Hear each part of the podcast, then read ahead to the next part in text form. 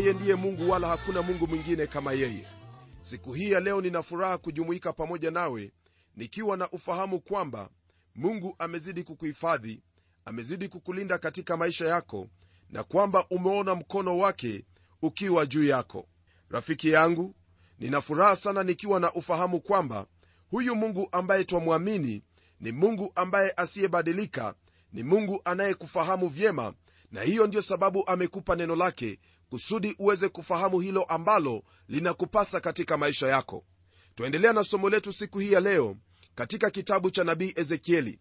Somo letu laanzia aya ya 4 kwenye sura hii ya kwanza hadi ile aya ya 28 neno la bwana lasema hivi kwenye aya ya 4 nikaona natazama upepo wa dhoruba ulitoka upande wa kaskazini wingu kubwa sana pamoja na moto ukifanya duara ya nuru na mwangaza pande zote na katikati yake kitu kama rangi ya kaharabu katikati ya moto huo.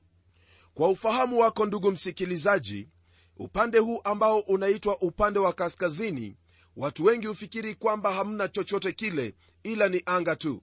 Nam hayo ndiyo ambayo watu hufikiri lakini katika neno lake mungu upande huo wa kaskazini mara nyingi hutumika kuonyesha upande ambao unaelekea kwake mungu.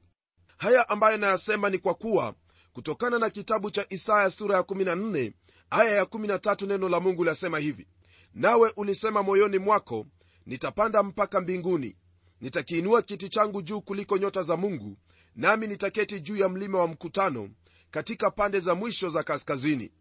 Haya ambayo twayasoma kwenye kitabu cha isaya ni mambo ambayo shetani aliyesema kabla hajaangushwa chini. Naam alisema kwamba atapanda katika pande za mwisho za kaskazini nakumbuka kwamba shetani alitaka kuwa kama mungu. Unaposoma kwenye hiko kitabu cha isaia sura hiyo ya 14 utapata jinsi ambavyo alikuwa amejiinua ili awe kama mungu. Kwa hivyo inafikiriwa kwamba upande wa kaskazini ni upande ambao mungu ameketi. Msikilizaji kaskazini hii siyo kaskazini ambayo twaifahamu kwa kawaida kama vile tunavyojua kwenye ramani bali kaskazini hii ambayo neno la mungu lanena ni upande wa juu. Ndiposa neno la mungu latuambia katika kitabu cha luka sura ya 21 aya ile ya 28 kwamba angalieni juu kwa sababu uokovu wenu umekaribia. Naam kisha kwenye zaburi ya 55 aya ile ya 5 hadi 7 twasoma maneno yafuatayo. Msiinue pembe yenu juu wala msinene kwa shingo ya kiburi maana siko mashariki wala magharibi wala nyikani itokako heshima bali mungu ndiye ahukumuye humdhili huyu na kumwinua huyu. Hapa ndugu msikilizaji upande ambao haujatajwa ni upande wa kaskazini tu. Na ningesema kwamba wazo lililoko hapa ni kwamba huko ni juu. Kiti cha enzi cha mungu kipo huko juu juu sana kuliko anga na kuliko nyota zote. Jambo lingine ambalo ningependa ukumbuke msikilizaji ni kwamba kwenye zaburi ya 121 neno la mungu lasema hivi nitayainua macho yangu nitazame milima msaada wangu utatoka wapi? Msaada wangu u katika bwana aliyezifanya mbingu na nchi. Huyu mtunga zaburi msikilizaji anasema kwamba atainua macho yake. Najua kwamba unapoyainua macho yako hauyainui macho hayo kwa upande mwingineo bali unainua upande wa juu. Huko ndiko ambako kuna msaada wako. Kwa hivyo neno la mungu linaponena kuhusu habari za kaskazini ni lazima ufahamu kwamba upande huo hautajii kaskazini jinsi ya ramani bali inatajia kaskazini jinsi ambavyo waweza kutazama juu. Msikilizaji neno la mungu latuambia kwamba kulikwepo na upepo wa dhoruba uliotoka kaskazini. Hiyo ni kuonyesha lile ambalo lilikuwa likitendeka kutoka kwenye kiti cha enzi cha mungu. Hasa hii ni hukumu kutoka kwake. Neno hilo pia latuambia kwamba kulikwepo na moto moto huo ulifanya duara ya nuru na mwangaza pande zote katikati yake kitu kama rangi ya kaharabu katikati ya moto huo. Jambo ambalo twaliona hapa ni kwamba kulikwepo na mwangaza pande zote. Mwangaza huo ulikuwa ukiangaza na punde kutoweka.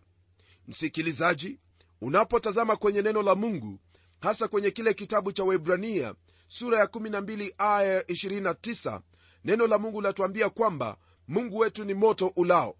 Na pia kwenye kitabu cha injili ya yohana sura ya kwanza aya ya tano neno la mungu latuambia kwamba mungu ni nuru. Mtumishi wa mungu paulo naye alipokutana na bwana yesu katika ile njia ya kwenda dameski yeye anatoa ushuhuda kwenye sura ya 26 aya ya 13 kwenye kitabu cha matendo akisema kwamba aliona nuru ikitoka mbinguni ipitayo mwangaza wa jua. Msikilizaji hayo yote ni maelezo juu ya uwepo wake mungu usioweza kusogelewa. Kwenye aya ya tano neno lake bwana laendelea kwa kutwambia kwamba kukatokea katikati mfano wa viumbe hai vinne kuonekana kwao kulikuwa hivi. Walikuwa na sura ya mwanadamu.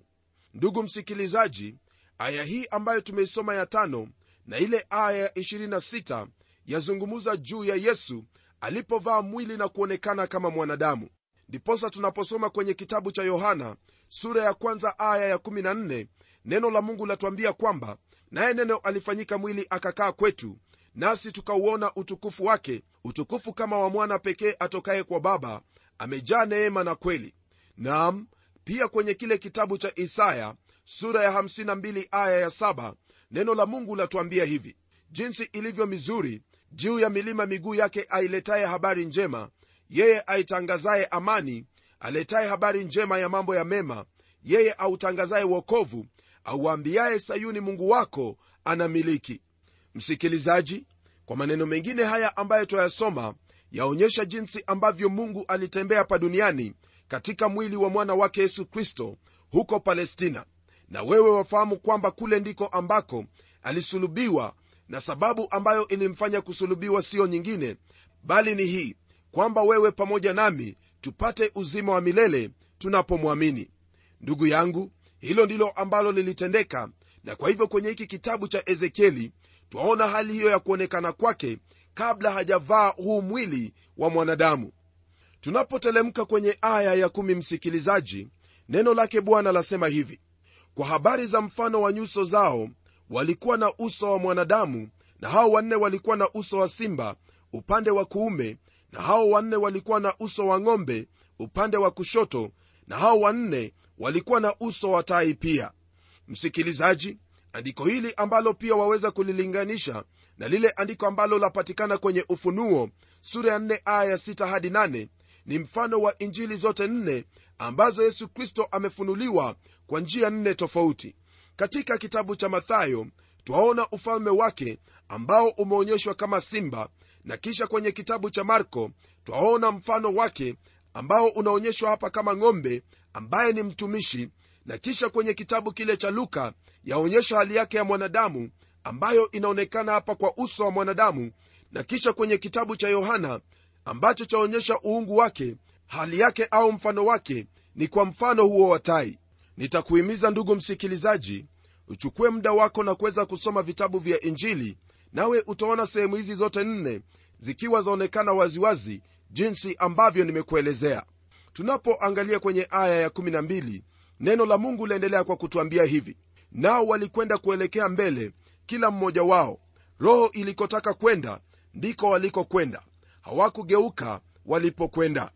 Msikilizaji andiko hili latuonyesha jinsi ambavyo mungu anakwenda mbele bila kupita kando wala kusitasita. Twaweza kusema kwamba anaelekeza macho yake kusudi aweze kutimiza lengo lake na makusudi yake hapa duniani. Hakuna chochote kile ambacho kitaweza kumzuia wala kumfanya aende pembeni na akose kutekeleza hicho ambacho yuataka kutekeleza. Kwa hivyo ndugu msikilizaji ni vyema wewe uweze kutambua hili kwamba kusudi lake mungu katika maisha yako ni lazima litatimia. Hakuna yeyote yule ambaye yuwaweza kubatili kusudi la mungu katika maisha yako. Hili ndugu msikilizaji ndilo ambalo twalipata katika ushuda wa kinywa chake ayubu akisema hivi kwenye sura ya 42 aya ile ya kwanza na ya pili. Ndipo ayubu akamjibu bwana na kusema najua kuwa waweza kufanya mambo yote na ya kuwa makusudi yako hayawezi kuzuilika. Msikilizaji jambo hili ni jambo la kututia moyo jambo ambalo latuinua na kutupa nguvu kwa ufahamu kwamba kile ambacho mungu amekusudia ni lazima kitatimia hakuna lolote ambalo laweza kuzuia makusudi na mapenzi ya mungu katika maisha yako katika nchi na katika jamii yako na katika lolote lile ambalo unalitenda. Kwa hivyo jambo ambalo ni la busara kwako ni wewe uwe katika mapenzi yake mungu. Unapokuwa katika mapenzi yake mungu kwa kulisoma neno lake na kuliamini na kulitenda mapenzi ya mungu kulingana na utii wako ni lazima itatimilika kusudi lake ni lazima litatimilika na wala hakuna yeyote atakayeweza kuzuilia. Tunapogeukia aya ya 13 na 14 neno la bwana latuambia hivi. Kwa habari za kuonekana kwao vile viumbe hai kuonekana kwao kulikuwa kama makaa ya moto ya wakayo kama kuonekana kwa vinga vya moto moto ule ulikuwa ukienda juu na kushuka chini. Katikati ya vile viumbe hai na ule moto ulikuwa na mwangaza mwingi na katika ule moto ulitoka umeme.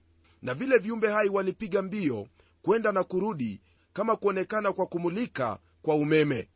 Ndugu msikilizaji maandiko haya yanazungumza kuhusu yale ambayo tayari tumeyanenea hapo awali. Naam yesu kristo alisema kwamba mimi ndimi nuru ya ulimwengu. Andiko hilo walipata kwenye sura ya 8 ya kitabu cha injili ya yohana aya ya 12 je ndugu yangu haya yanatufunulia nini? Haya yanatufunulia haki na utakatifu wa mungu ndiposa kwenye kitabu cha waraka wa kwanza wa yohana sura ya kwanza aya ya saba neno la mungu latuambia hivi bali tukienenda nuruni kama yeye alivyo katika nuru twashirikiana sisi kwa sisi na damu yake yesu mwanawake yatusafisha dhambi. Msikilizaji tungelichomwa na utakatifu wa mungu kama siyo kukombolewa kwa damu ya yesu kristo na kufunikwa na haki yake. Ndiposa mara kwa mara nimekwambia kwamba haki yetu msikilizaji haiwezi kutusaidia kwa vyovyote vile kusimama mbele yake mungu. La hasha! Ni lazima tugeukie haki hiyo ambayo twaipata bure kupitia kwa imani katika yesu kristo mwana wa mungu.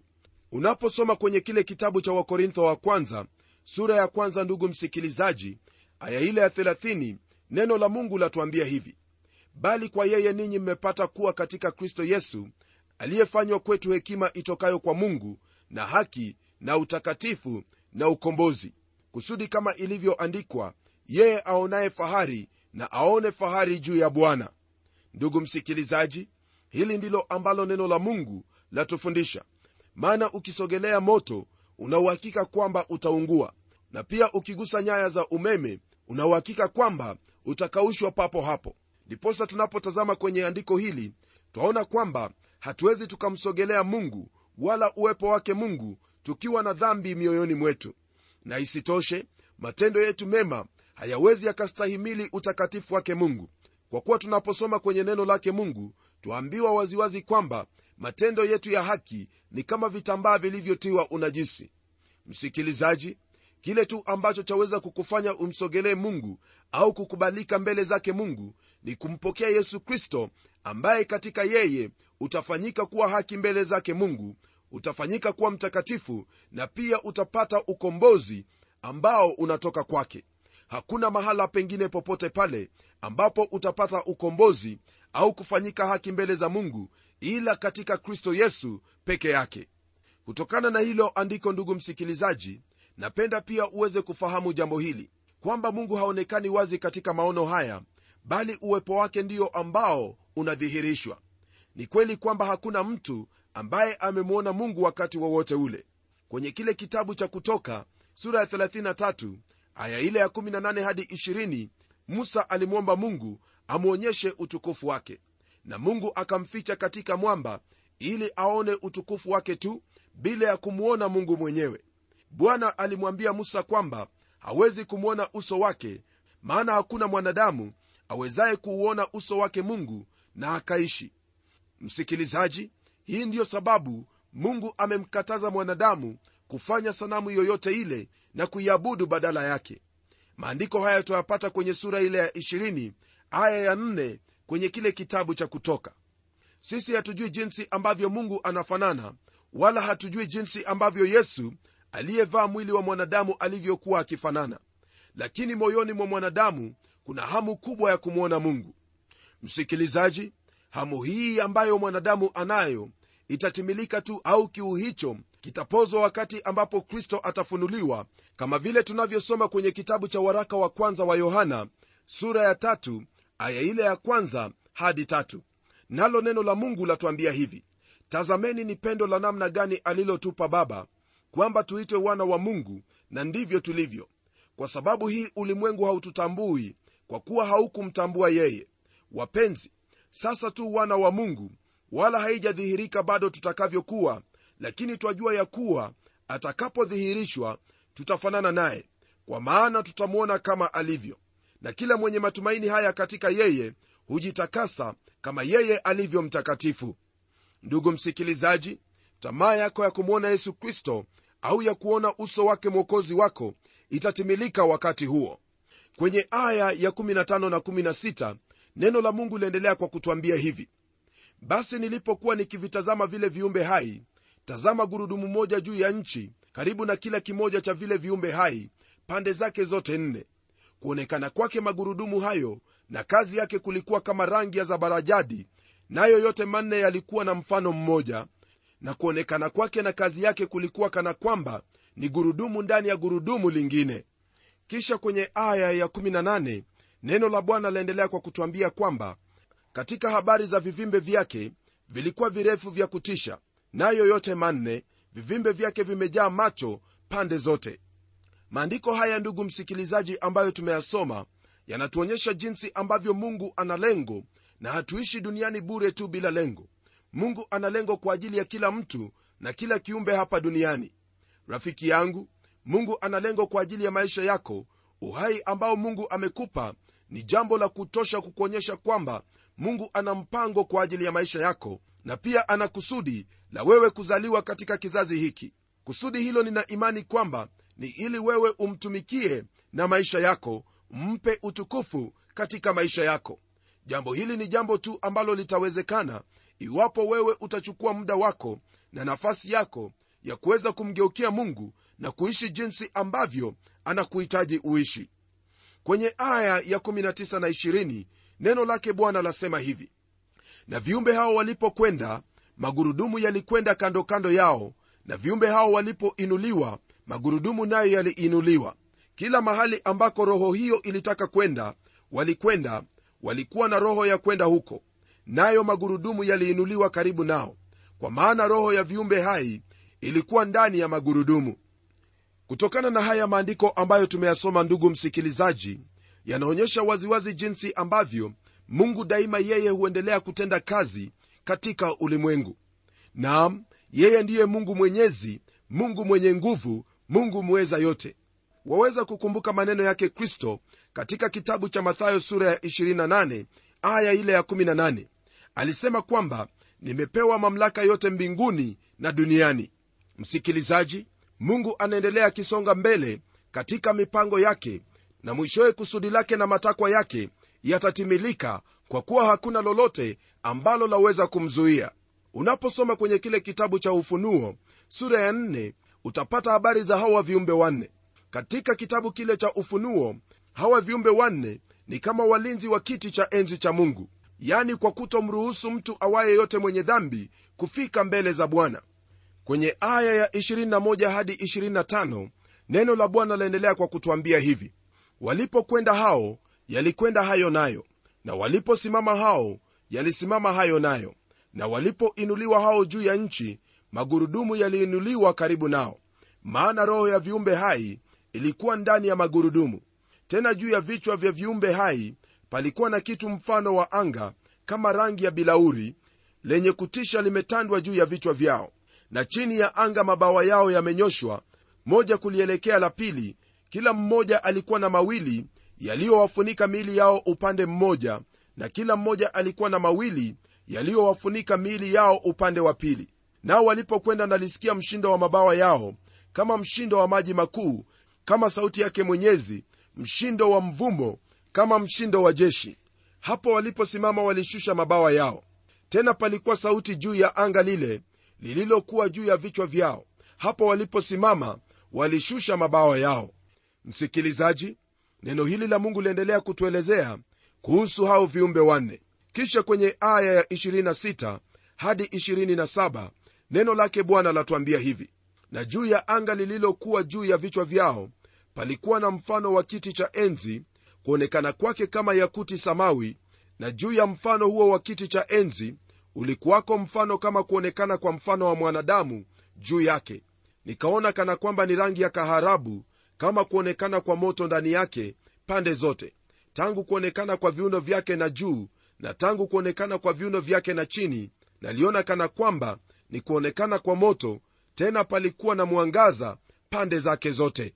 Haya ambayo tumeyasoma ndugu msikilizaji kwenye aya hizi yaonyesha jinsi ambavyo mungu ni mwenye nguvu na yeye ndiye ambaye yuwaweza kuokoa na ni yeye tu ndiye ambaye yuwaweza kuhukumu. Msikilizaji mungu anatuambia sote pamoja yani wana wa israeli pamoja na ulimwengu mzima kwamba twaweza kwenda kwake kwa njia hiyo ambayo ameichagua njia ya mwana wake yesu kristo.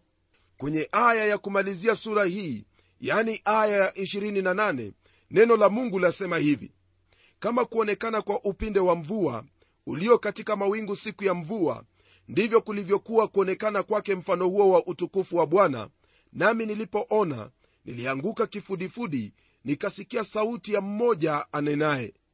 Unaposoma maandiko hayo msikilizaji ni jambo ambalo ni wazi kabisa kwamba yale ambayo ezekieli aliona ni makuu zaidi ya yale ambayo musa aliyaona au daudi isaya na hata danieli. Yeye aliona maono ya utukufu wa mungu.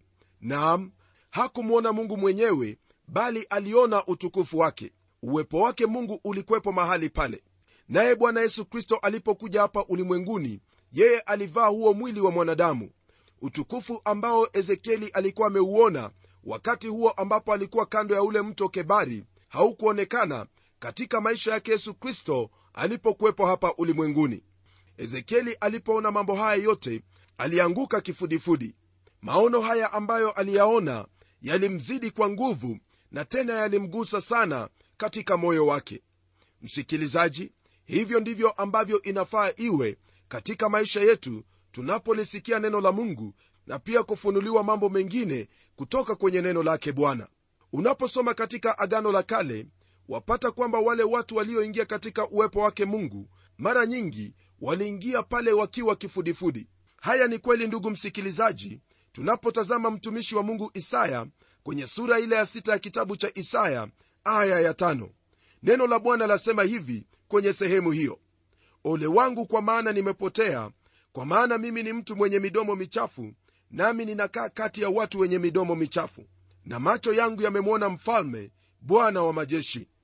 Msikilizaji mbele zake bwana katika uwepo wake mwanadamu ni lazima awe kifudifudi. Ni lazima tuwe na shukrani kwamba tumefichwa katika mwamba maana tusipofichwa katika mwamba ule utukufu waweza kuturamba kama vile moto urambavyo unyasi. Hata hivyo ndugu msikilizaji siku moja tutaona uso wa mwokozi wetu. Siku hiyo ni siku ambayo ni ya ajabu siku ambayo tutaunganishwa pamoja na bwana wetu ambaye hatujamuona lakini katika mioyo yetu tuna furaha isiyo na kifani kwa kuwa kuna wakati ambapo imani yetu haitakuwa imani tena bali tutamuona jinsi alivyo. Ninauhakika kwamba wewe pia unatazamia siku hiyo. Kwa hivyo kilichopo tuendelee kukaa katika imani hiyo na pia tuendelee kuwa watakatifu jinsi alivyo mtakatifu. Hebu tuombe pamoja. Mungu uishie milele mungu mtakatifu na kushukuru kwa ajili ya muda huu ambao umetufunulia utukufu wako kupitia kwenye neno lako. Bwana tazama hakuna yeyote anayeweza kukusogelea akiwa ni najisi mbele zako. Lakini twakushukuru kwamba licha ya kuwa sisi ni najisi wewe umetutakasa kwa damu ya mwana wako yesu kristo na twakubalika mbele zako kwa msingi huo. Namwombea ndugu yangu msikilizaji kwamba utambariki utamwinua utamsaidia kufahamu kweli hii na kuishi kulingana na kweli hii kwa kuwa haya ndiyo mapenzi yako. Asante bwana maana najua kwamba utayatenda haya kwa utukufu wa jina lako kwa kuwa nimeomba katika jina la yesu kristo aliye bwana na mwokozi wetu. Amen ndugu msikilizaji mungu akubariki unapoendelea kumtukuza na kumcha huyu mungu ambaye ni mtakatifu. Hadi kipindi kijacho mimi ni mchungaji wako jofre wanjala munialo na neno litaendelea